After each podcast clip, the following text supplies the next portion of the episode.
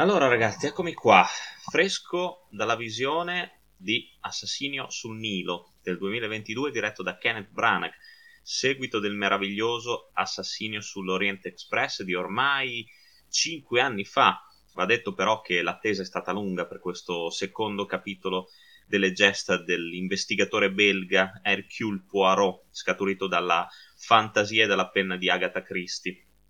Due anni perché a causa Covid il film in realtà era stato prodotto ed era pronto ad uscire nel 2020, ma poi c'è stato quello che c'è stato, lo sappiamo tutti, e quindi abbiamo dovuto penare e attendere fino eh,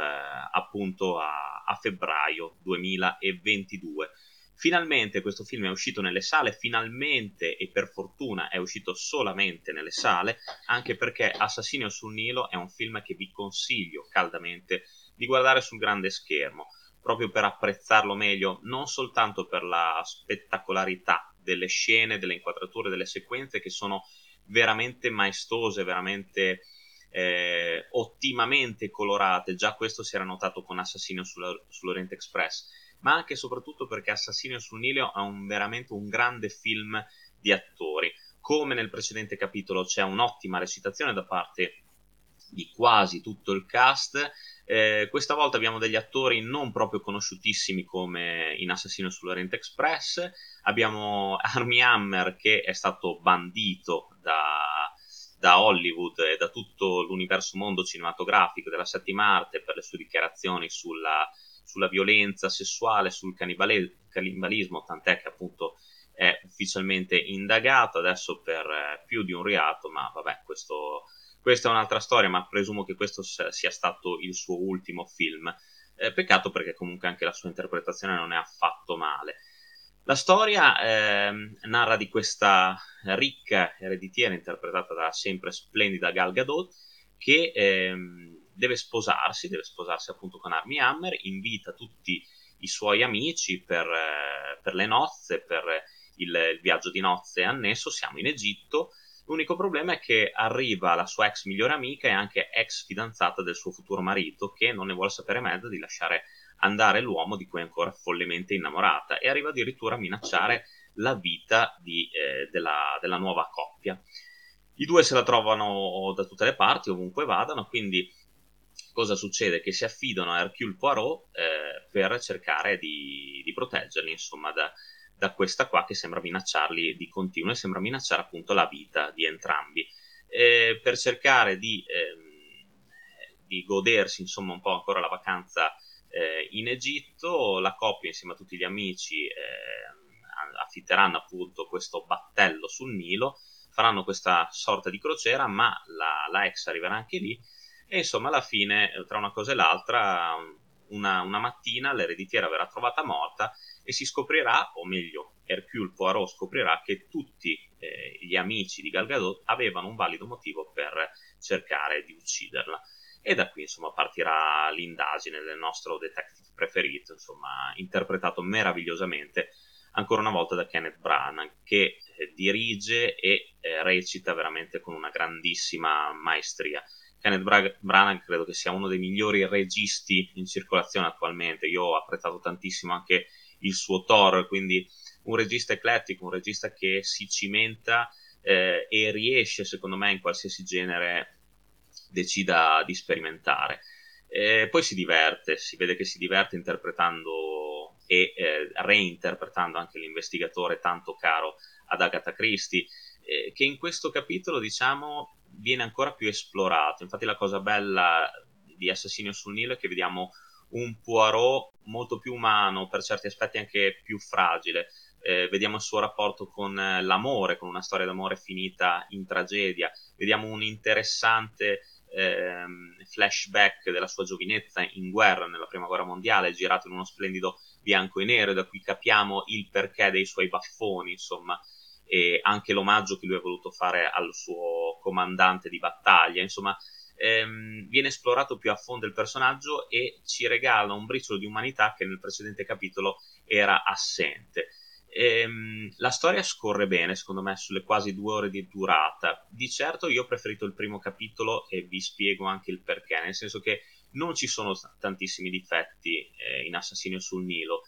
Eh, diciamo che sono anche pecche sulle quali si può sorvolare tranquillamente, vista la monnezza che circola in giro al giorno d'oggi, però eh, qualcosa va detto, nel senso che mh, mm, ci sono un paio di cose che mi hanno fatto storcere il naso, non troppo ovviamente, come per esempio il mancato bilanciamento tra introduzione e indagini. Secondo me l'introduzione in questo film è un po' troppo lunga, ok? Che vogliono farci conoscere tutti i personaggi, ok? Che dobbiamo avere il dubbio di chi possa essere davvero intenzionato ad uccidere Gal Gadot,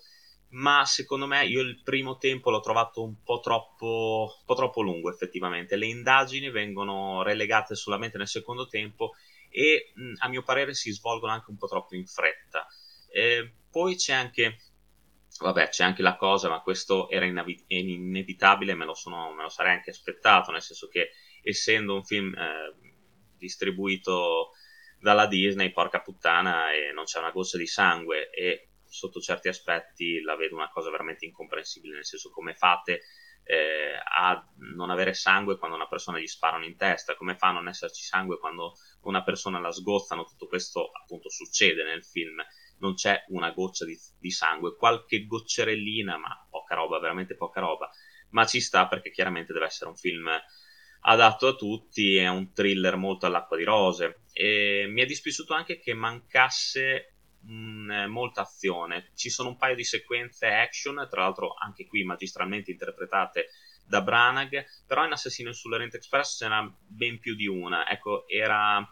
un film che coniugava meglio l'action con il, il giallo. Qua l'azione latita un pochino, se non appunto verso, verso il finale,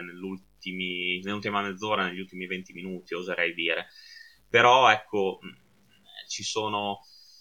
paesaggi fantastici, ci sono inquadrature. Ecco, Kenneth Branagh io non so veramente come faccia a realizzare determinate inquadrature perché le fa veramente con una maestria, con una mano ferma, con un impegno, con, una, eh, con un genio che raramente ho visto nei, nei registi moderni.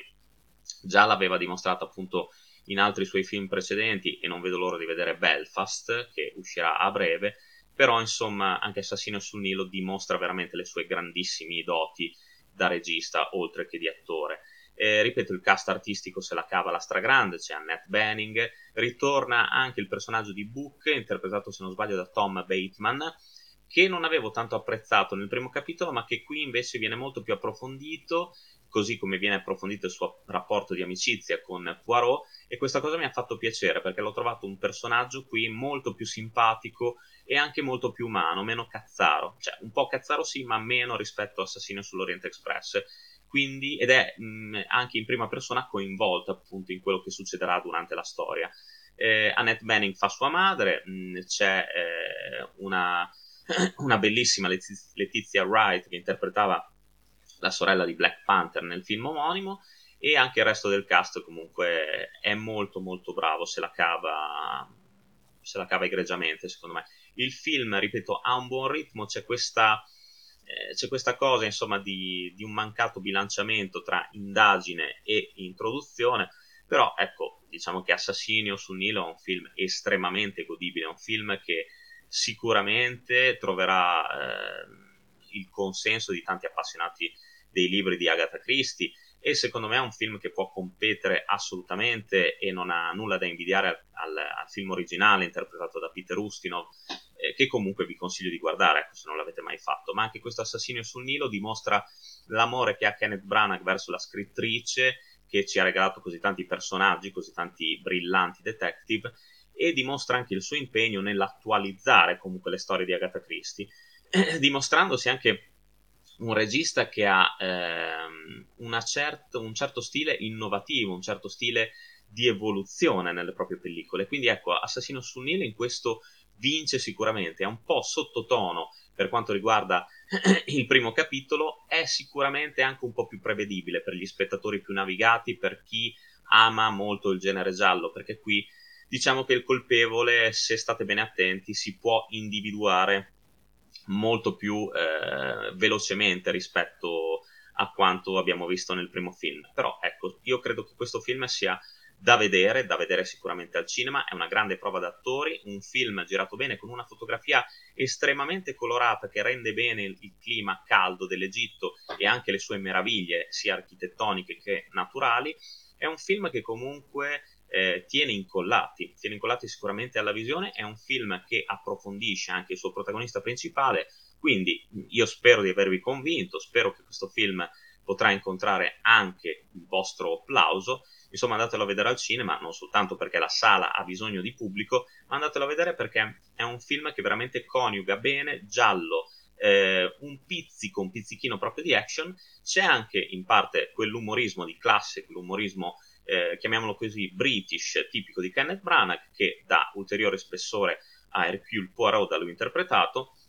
e perché no? Assassino sul Nilo, consigliatissimo, e ehm, io spero ecco, che ci sarà anche un terzo capitolo, anche se sembra che il finale non dia adito a, a questa eventualità. Sembra che Kenneth Branagh abbia deciso di concluderla qui. Però insomma spero di no, spero che ci sia un terzo capitolo delle gesta di Hercule Poirot, eh, perché insomma mi, mi, ci sono affezionato e ci sono legato, quindi è stato anche, ne passa la pena aspettare questi due anni per vedere un film così, eh, magniloquente, così ben girato, così ben interpretato sicuramente al cinema. Io vi do l'appuntamento alla prossima recensione carfatica, come sempre appunto lunga vita al cinema e un abbraccione dal vostro Carfa.